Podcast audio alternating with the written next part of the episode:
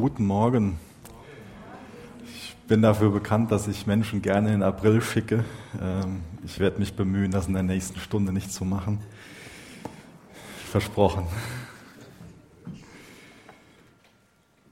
Ja, wenn man so Statistiken ähm, glaubt, dann wird in Deutschland das Thema Religion wieder viel moderner. Und was besonders in ist, ist Patchwork. Ich meine damit nicht äh, so eine Decke aus alten Sachen machen, sondern Patchwork-Religion. Menschen schnuppern mal in verschiedene Sachen hinein, so ein bisschen Buddhismus, ähm, dann noch ein Schluck Katholizismus und dann mal ein Gottesdienst in der charismatischen Freikirche. Und man bastelt sich so ein bisschen was zusammen. Ganz viele beschweren sich darüber, dass zu viel Stress in ihrem Alltag ist und man müht sich ab, man will höher, will hoch hinaus und äh, versucht mit allen möglichen Angeboten irgendwie das, das Leben äh, schöner zu machen. Die meisten von uns ähm, besitzen mehr als, als äh, unsere Vorfahren, wir haben mehr Möglichkeiten als unsere Vorfahren. Es geht immer höher, immer weiter nach vorne und trotzdem beschweren sich viele, dass es irgendwie so eine Mühle ist, in, in der sie einfach ähm, kaputt gehen, ein Stück weit, in der sie einfach nur leer sind. Und das ist ein Grund, warum ähm, spirituelle Angebote in sind, weil sich Leute Kraft erhoffen aus Religion, weil sich Leute Ruhe erhoffen aus Religion. Dabei ist Religion per Definition auch nur ein weiterer guter Rat, eine weitere Sache, die der Mensch machen muss, um Gott näher zu kommen. So funktioniert Religion. Tu das und das und wenn du gut genug bist, dann kommst du vielleicht in Gottes Nähe. Und da geht es mir heute Morgen darum, damit aufzuräumen, dass das, was wir heute Morgen hier haben, nichts mit Religion zu tun hat, sondern das Evangelium ist. Und wenn wir jetzt einen Text lesen aus 1. Korinther 15, Vers 1 bis Vers 6, wo der Paulus ganz gut das Evangelium in einer ähm, knappen Art und Weise erklärt. Und danach werde ich äh, nach und nach äh, diese, diese These verfestigen, dass Religion ein guter Ratschlag ist, aber dass im Kontrast dazu das Evangelium was ganz anderes ist und auch so ein bisschen die Wirkweise davon, wie Religion funktioniert und wie das Evangelium funktioniert. Ich werde noch vorher, bevor ich den Text aus Gottes Wort lese, mit uns beten. Jesus, ich danke dir für diesen besonderen Sonntag. Ich danke dir, dass wir heute feiern dürfen, dass du auferstanden bist. Danke, dass du nicht mehr im Grab liegst, sondern dass du zu deinem Wort gestanden hast. Jesus, du warst stärker als der Tod. Auch der Tod konnte dich nicht festhalten. Danke, dass du das Werk am Kreuz vollbracht hast. Danke, dass du der, Rettergott bist, der zu seinem Wort steht. Ich bitte dich, dass du heute Morgen ähm, uns öffnest für dich, für dein Reden, für dein Tun. Ich bitte dich, dass du heute Morgen durch das, was hier geschieht, angebetet wirst. Amen. 1. Gründer 15, Vers 1 bis Vers 6. Ich tue euch aber, Brüder, das Evangelium kund, das ich euch verkündigt habe, das ihr auch angenommen habt, in dem ihr auch steht, durch das ihr auch gerettet werdet, wenn ihr festhaltet, mit welcher Rede ich es euch verkündigt habe. Es sei denn, dass ihr vergeblich zum Glauben gekommen seid. Denn ich habe euch vor allem überliefert, was ich auch empfangen habe, dass Christus für unsere Sünden gestorben ist nach den Schriften und dass er begraben wurde und dass er auferweckt worden ist am dritten Tag nach den Schriften. Und dass er Kephas erschienen ist, dann den Zwölfen, danach erschien er mehr als 500 Brüdern auf einmal, von denen die meisten bis jetzt übrig geblieben und einige aber auch entschlafen sind.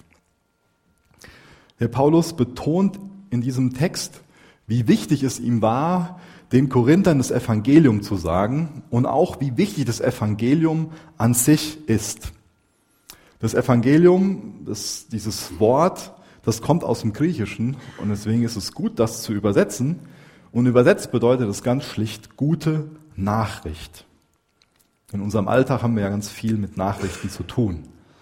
Ich habe verschiedene Apps, die mir dann Push-Nachrichten schicken ähm, und mir dann Bescheid sagen, wenn es irgendwas gibt, wo Sie von ausgehen, dass mich das interessiert und dass das weltbewegend ist. Meist sind das schlechte Nachrichten, außer wenn Bayern wieder gewonnen hat.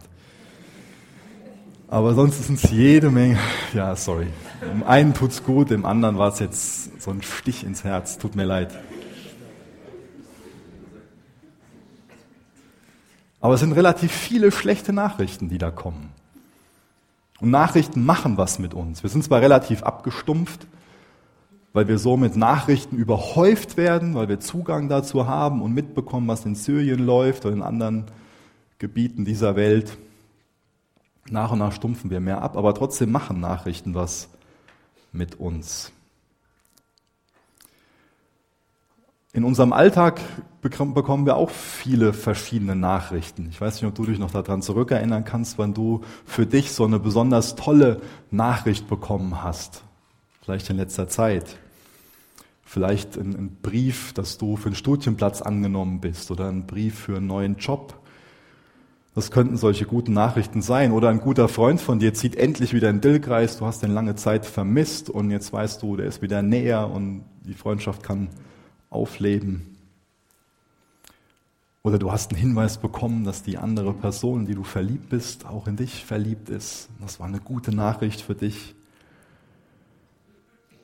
Oder du hast die Nachricht bekommen, dass deine Frau schwanger ist, wie das bei uns so der Fall war. Und die Nachrichten, die haben das Potenzial, was ins Rollen zu bringen. Die machen was mit uns. Wenn du die Nachricht oder das Signal bekommen hast, dass der andere auch in dich verliebt ist, dann stehst du auf einmal im Blumenladen und überlegst dir, ob jetzt Rosen oder Gladiolen angebracht sind. Oder wenn du weißt, dass deine Frau schwanger ist, dann äh, durch, wird sie bald Basartische durchwühlen, der Suche nach Babykleidung und du vergleichst Maxi-Cosis und Autositze und es macht was mit dir, ja. Du, du kommst ins Rollen. Das bewegt was. Gute Nachrichten, die wichtig für dich sind, die bringen dich in Bewegung. Du wirst automatisch gerne was machen. Das setzt eine gewisse Energie auch frei und du gehst los.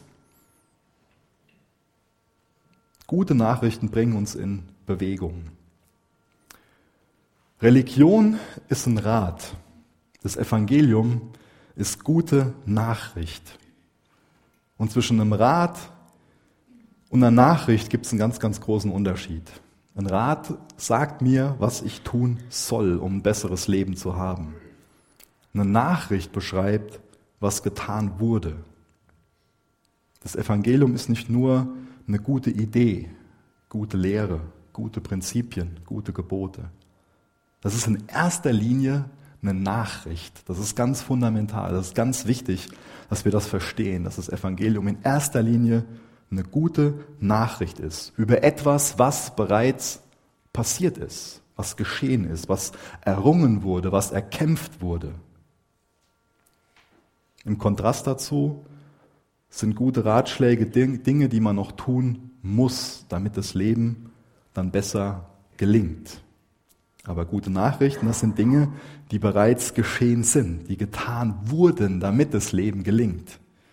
Das Evangelium ist gute Nachricht. Die Bibel enthält natürlich auch vielen guten Rat. Wir bekommen gesagt, dass wir Gott lieben sollen, unseren Nächsten lieben sollen, dass wir nicht lügen sollen, nicht die Ehe brechen sollen, dass wir uns an die goldene Regel halten sollen. Viele gute Ratschläge, die in der Bibel enthalten sind. Aber das Evangelium ist kein Ratschlag. Ein Ratschlag oder eine Regel wird nie in Gottes Wort als Evangelium bezeichnet. Einfach weil eine Regel oder ein Rat keine gute Nachricht ist. Eine Regel sagt uns, was wir außerdem noch tun müssen.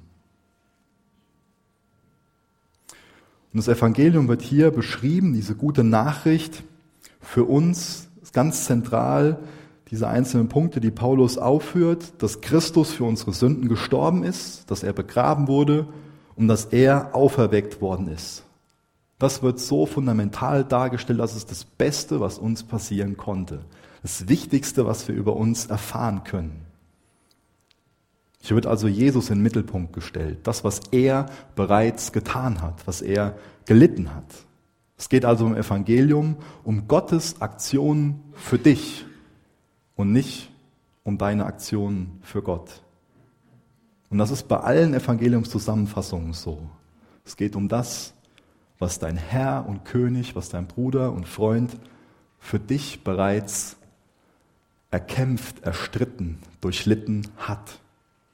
Um ein Bild zu nehmen, das ist also wie so eine Welle, die du nicht erzeugst, aber auf die du aufspringen kannst, wo du eingeladen bist, aufzuspringen.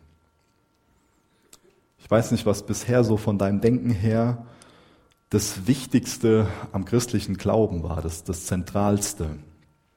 Das Evangelium, das ist das Zentralste am christlichen Glauben, das Evangelium von Jesus Christus. Das, was er getan hat. Nicht die Ethik, nicht irgendwelche Rituale, Menschlichkeit, Nächstenliebe, keine Kirchengebäude. In Vers 3 betont das Paulus, das, was er vor allem überliefert hat. Das Evangelium, die gute Nachricht. Das ist der Grund, auf dem wir als Christen stehen. Das ist der Fels, in dem wir gegründet sind. Und wenn wir das Verständnis nicht haben, dann fehlt uns das Fundament. Das Zentralste ist das Evangelium, das, was Jesus getan hat, das, was er bereits vollbracht hat. Punkt.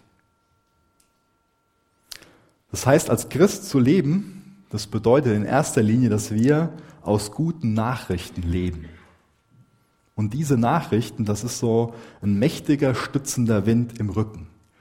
Genau wie ich das eben beschrieben habe. Wenn wir eine gute Nachricht bekommen, die relevant für uns ist, auf einmal mache ich mir Gedanken um Kindererziehung. Auf einmal denke ich drüber nach, wie soll ich das Zimmer gestalten und streichen und das und jenes und man kommt in Aktion.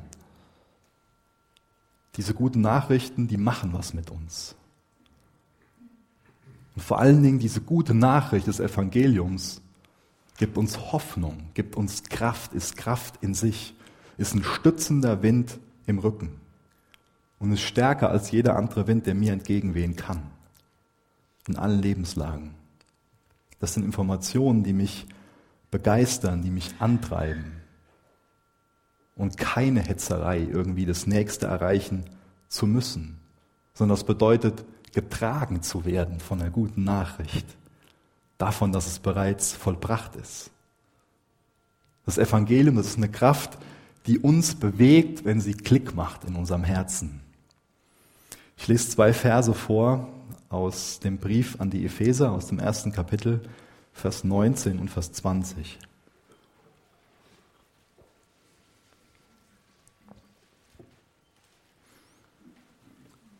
Ich bete, dass ihr erkennen könnt, wie übermächtig groß seine Kraft ist, mit der er in uns, die wir an ihn glauben, wirkt. Es ist dieselbe gewaltige Kraft, die auch Christus von den Toten auferweckt und ihm den Ehrenplatz an Gottes rechter Seite im Himmel gegeben hat. Auch hier wird nochmal betont, dass das Evangelium diese Kraft ist, die uns trägt, die uns verändert, dieser Rückenwind, die uns bewegt. Das ist die Kraft Gottes, die uns verändert. Und daraus entsteht eine völlig andere Art zu leben. Dadurch kommt eine Ruhe in unser Leben, in unser Streben, in unser Arbeiten, Schaffen, in unser Träumen. Und auch eine Sicherheit in unsere Suche nach Wert, Persönlichkeit, auch in unsere Suche nach Identität. Also wie so eine heilsame Dusche.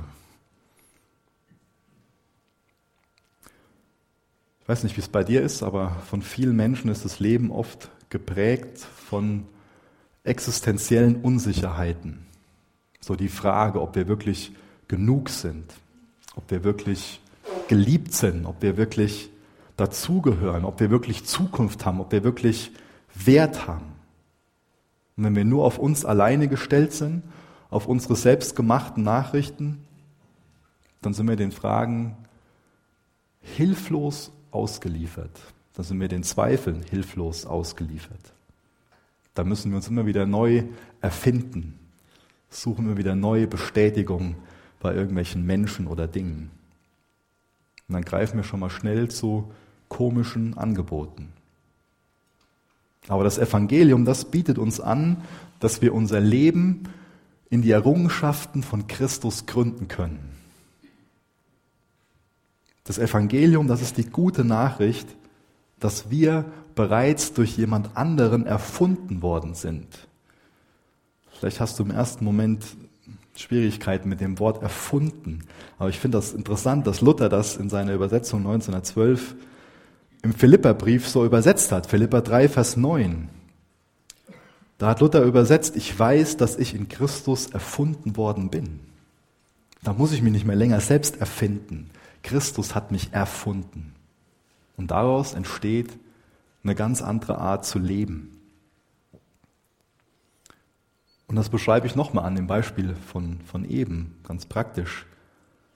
Als du Nachricht bekommen hast, gute Nachricht das letzte Mal, was hat das mit dir gemacht? Ich denke, zum einen hat das Freude bei dir ausgelöst, zum anderen eine Vision und dann hat sich in eine Aktion geführt. Freude, Vision, Aktion. Eine gute Nachricht macht mich erstmal happy.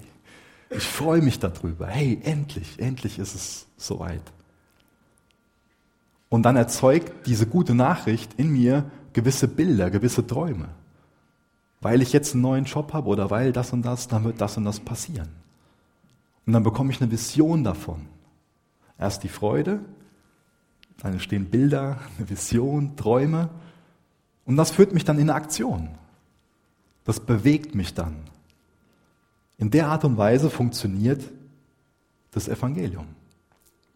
Es ist nicht, dass ich irgendwas mache, um Gott näher zu kommen. Ich stehe mit leeren Händen vor Gott da. Das erkenne ich an. Ich kann nichts tun, um gerettet zu werden. Aber das Evangelium ist die gute Nachricht, dass was geschehen ist, dass bereits was errungen, erkämpft, durchlitten wurde, damit ich gerettet werden kann. Und diese gute Nachricht bekomme ich. Und dann passiert dasselbe, was ich gerade an diesem Beispiel erklärt habe. Dann entsteht eine Freude darüber. Dann entsteht eine Vision und dann entsteht eine Aktion. Und das ist die richtige Reihenfolge dabei. Wenn es andersrum ist, bin ich religiös. Paulus sagt uns in dem Text, den wir durchgelesen haben, in 1. Korinther 15, was genau diese guten Nachrichten sind. Das ist ja zum einen, dass Christus für unsere Sünden gestorben ist. Da haben wir in besonderer Weise vorgestern drüber nachgedacht, an Karfreitag. Und als zweiter Aspekt, dass Christus auferstanden ist aus den Toten. Was ist denn da die gute Nachricht dran, dass Christus aus den Toten auferweckt wurde? Die Jünger, die haben an Karfreitag einen echten Freund verloren. Und die waren hoffnungslos, die waren am Ende, am Boden zerstört. Die sind Jesus jahrelang nachgefolgt. Und die haben alles für ihn aufgegeben und für seine Ideen. Und dann stirbt Jesus an Karfreitag am Kreuz. Und es scheint alles vorbei zu sein. Es scheint alles vorbei zu sein. Es scheint ein falsches Versprechen gewesen zu sein, was Jesus ihnen da gegeben hat. Anscheinend kann sich der Retter nicht selbst retten. Anscheinend kann sich der Befreier nicht selbst befreien. Jesus stirbt am Kreuz, wird ins Grab gelegt und scheinbar gibt es keinen Ausweg mehr, keine Option. Hoffnungslosigkeit, riesengroße Enttäuschung, Verzweiflung, ganz großer Schmerz. Aber dann, nach drei Tagen im Grab, passiert plötzlich die Auferstehung. Als alle Hoffnung vorbei ist, ist das Grab auf einmal leer. Und die Auferstehung, die hat niemand erwartet. Nach dem Sabbat hat dann diese gute Nachricht die Jünger erreicht und die können es gar nicht glauben, bevor sie Jesus nicht mit eigenen Augen sehen. Die haben das nicht für möglich gehalten. Eine ganz wunderbare Wendung. Und diese Wendung, die hat keiner kommen sehen. Das ist ein Ausweg, wo kein anderer mehr einen Ausweg erahnen konnte. Das ist ganz entscheidend. Für uns gibt es das ein oder andere Schreckensszenario, wo wir immer noch einen Ausweg sehen. Vielleicht als, als Beispiel, dass man große Angst davor hat, irgendwie vorm finanziellen Ruin zu stehen, aber im Hinterkopf noch weiß, so, ah, wenn ich bei meinen Eltern frage, vielleicht helfen die mal aus. Aber das ist nicht die Situation, in der die Jünger hier sind. Die Jünger, die haben keine Optionen mehr. Da gibt es keinen Plan B. Die Jünger, die hatten das nicht als Plan B im Hinterkopf. Ach, wenn Jesus dann gekreuzigt wird, dann steht er halt ein paar Tage später auf. Das war die gute Nachricht für die Jünger. Dass auch wenn sie keine Optionen mehr haben, wenn sie absolut am Ende sind, hoffnungslos sind, verzweifelt sind, dass Gott dann immer noch Optionen hat. Dass Gott die Optionen nicht ausgehen. Und da kann es Situationen in unserem Leben geben, wo wir einfach nur noch leer sind, hoffnungslos sind, kaputt sind, wo wir keine Option mehr haben, keinen Ausweg mehr sehen. Und was hilft uns denn guter Rat, wenn wir ohne Optionen sind? Wenn wir am Ende sind, keine Kraft mehr haben? Und dann noch hören, dann tu doch jetzt das und das. Das hilft mir gar nichts, wenn ich keine Kraft mehr habe. Das verändert überhaupt nichts.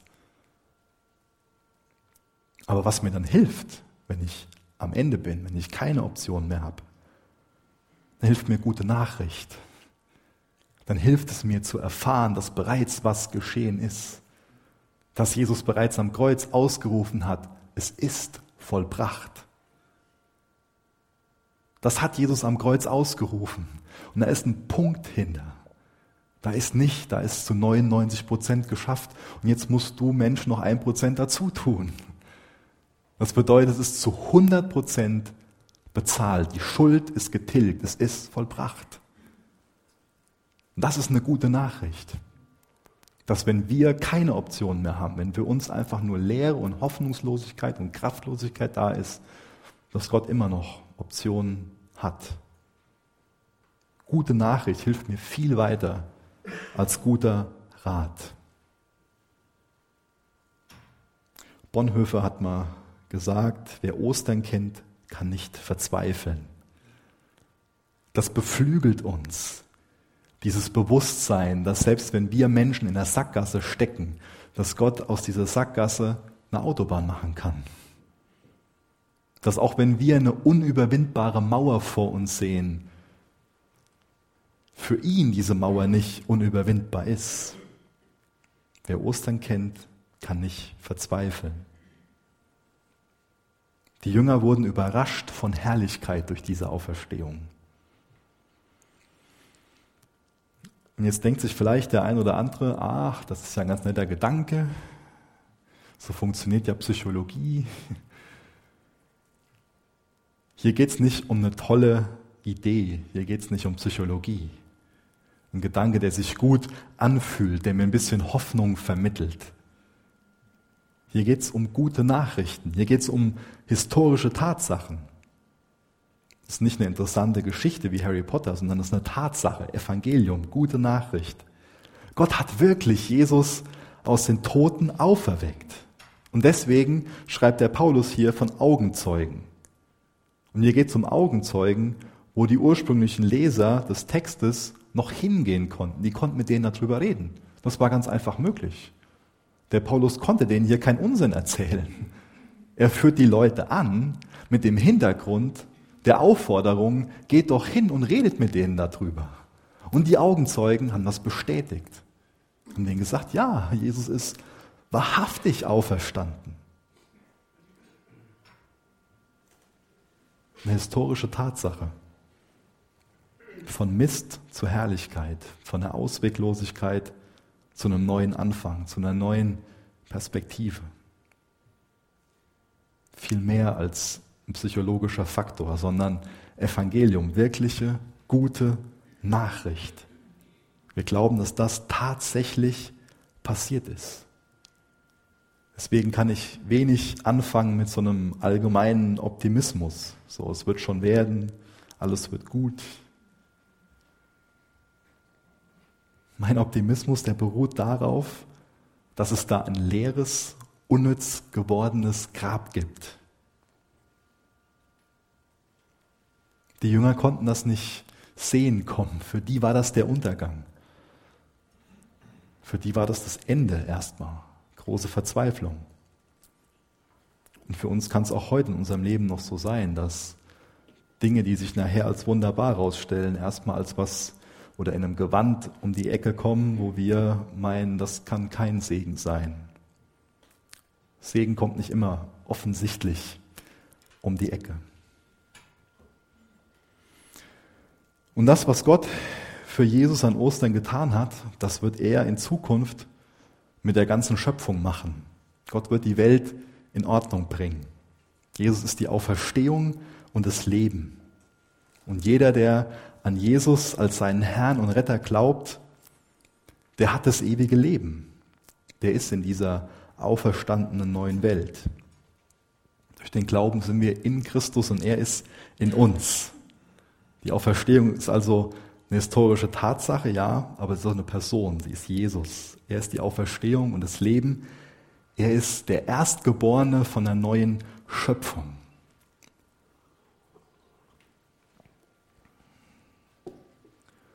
Und dadurch ist die Auferstehung nicht nur ein historisches Ereignis, nicht nur eine Lehre, eine Theologie, nicht nur ein Feiertag, und dadurch wird die Auferstehung auch zu unserer Identität.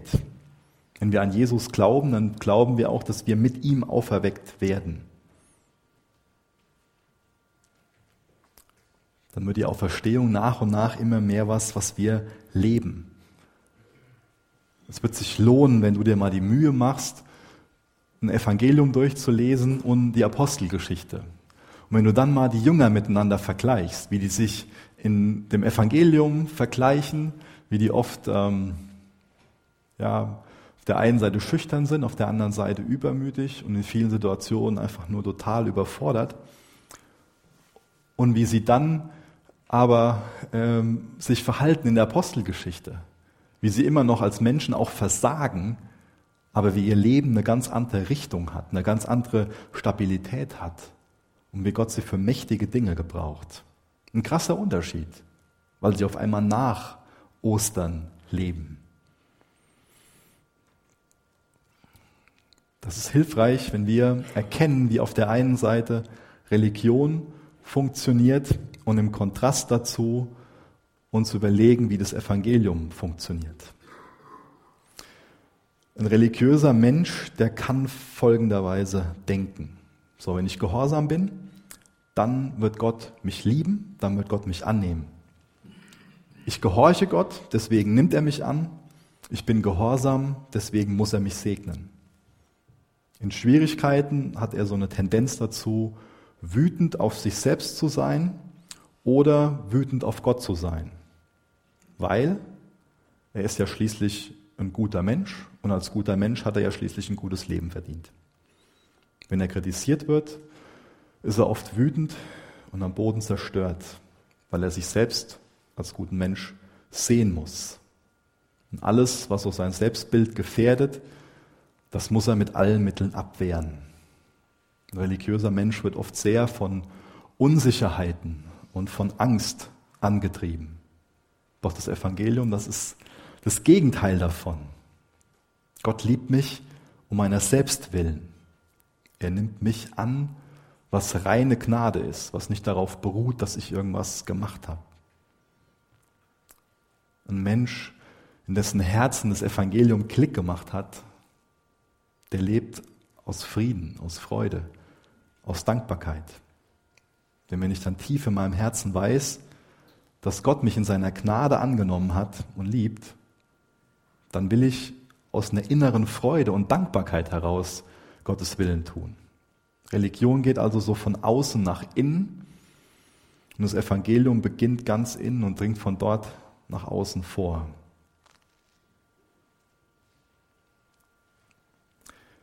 In Schwierigkeiten weiß ich dann, dass Gott auch in meinen Nöten seine Vaterliebe wirken lassen wird. Das nehme ich im Glauben an. Kritik macht mir dann vielleicht trotzdem zu schaffen, aber ich muss mich nicht zwanghaft als einen guten Menschen sehen. So meine Identität, die baut nicht auf meine eigenen Leistung auf, sondern auf Gottes Liebe zu mir. Auch beim Gebetsleben könnte man Kontrast aufzeigen, dass ein religiöser Mensch so, dass das Gebet von einem religiösen Menschen in erster Linie aus Bitten besteht und in Notsituationen intensiver wird. Im Kontrast dazu das Gebetsleben von jemandem, der das Evangelium glaubt, da wird es auch Zeiten des Lobpreises und der Anbetung im Gebetsleben geben. Und der Hauptsinn des Gebets ist Gemeinschaft mit Gott und nicht wie bei einem religiösen Menschen, dass es eigentlich um einen selbst geht, dass Gott irgendwelche Umstände ändern muss, weil man doch so ein guter Mensch ist und ein gutes Leben verdient hat. Als religiöser Mensch schwankt mein Selbstbild oft zwischen zwei Polen. So, wenn ich meinen Normen entsprechend lebe, dann kann ich selbstbewusst auftreten, dann bin ich aber auch oft stolz und unbarmherzig gegenüber anderen, die nicht diesen Normen entsprechen. Wenn ich meinen Normen aber nicht entspreche, fühle ich mich schnell als Versager. Meine Identität, mein Selbstwert, das gründet sich vor allen Dingen auf meiner harten Arbeit, auf meiner moralischen Haltung. Und deshalb verachte ich schnell Menschen, die faul sind oder die unmoralisch leben. Im Kontrast dazu wenn das Evangelium Klick gemacht hat in meinem Herzen, dann beruht mein Selbstbild auf Jesus, der mich als Sünder angenommen hat, der ich bin. Ich bin so schlecht, dass er für mich sterben musste, aber er liebt mich so sehr, dass er es gern getan hat. Und das führt mich auf der einen Seite in eine tiefe Demut, aber auch zu starkem Selbstvertrauen. Dann ist meine Identität und mein Selbstwert das ruht dann nicht, das ruht dann nicht in irgendwas von mir, sondern das ruht in demjenigen, der für seine Feinde starb, also auch für mich. Was ich bin, das bin ich aus Gnade. Und deshalb kann ich keine Menschen verachten, die anders glauben oder anders handeln als ich. Jetzt eine wichtige Frage. Lebst du eher religiös oder wirst du getragen von diesem Wind, von der Kraft des Evangeliums? Lebst du, als ob du dich selbst retten musst, als ob es noch nicht vollbracht ist? Oder lebst du so, dass du im Glauben angenommen hast, dass es Jesus am Kreuz vollbracht hat? Lebst du in dem Bewusstsein, dass Jesus deine Rettung vollbracht hat? Das leere Grab, das, was wir heute feiern, das unterstreicht, dass Gott treu ist dass er alles halten wird, was er versprochen hat.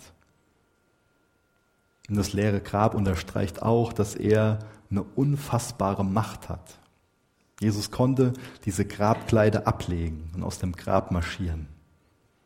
Das leere Grab, das gibt uns die Sicherheit, dass Jesus Gott ist, dass er gerecht ist, dass er treu ist, dass er liebevoll ist. Deswegen können wir auf diesem Felsen stehen. Es ist bereits vollbracht. Mein Gott ist treu, mein Gott ist mächtig, mein Gott ist die Liebe. Am Kreuz, an Karfreitag, hat Jesus die Schuldfrage geklärt. Er ist stellvertretend für meine Schuld gestorben. Durch den Glauben daran werde ich gerettet, allein durch den Glauben. Und bei der Auferstehung klärt er die Machtfrage. Jesus ist für unsere Schuld gestorben, er hat sie auf sich genommen und Jesus hat den Tod überwunden. Er hat gezeigt, dass er mächtiger ist als der Tod.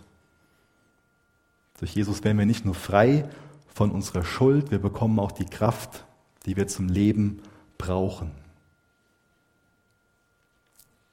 Und jetzt geht es uns nicht nur noch darum zu überleben, sondern wir glauben als Christen an den Sieg, an Befreiung, an das leere Grab. Das leere Grab, das kann dich verändern, das kann dich mutig machen, hoffnungsvoll machen. Denn du hast nicht mehr länger nur deine eigenen Möglichkeiten im Sinn, sondern auch Gottes. Und da gibt es jeden Tag einen Krieg in unseren Herzen.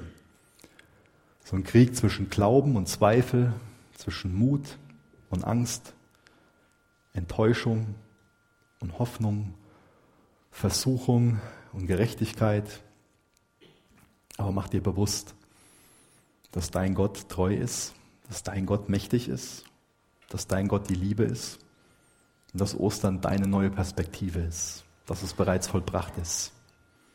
Ihr dürft gerne mit mir aufstehen, ich will noch gerne mit uns beten.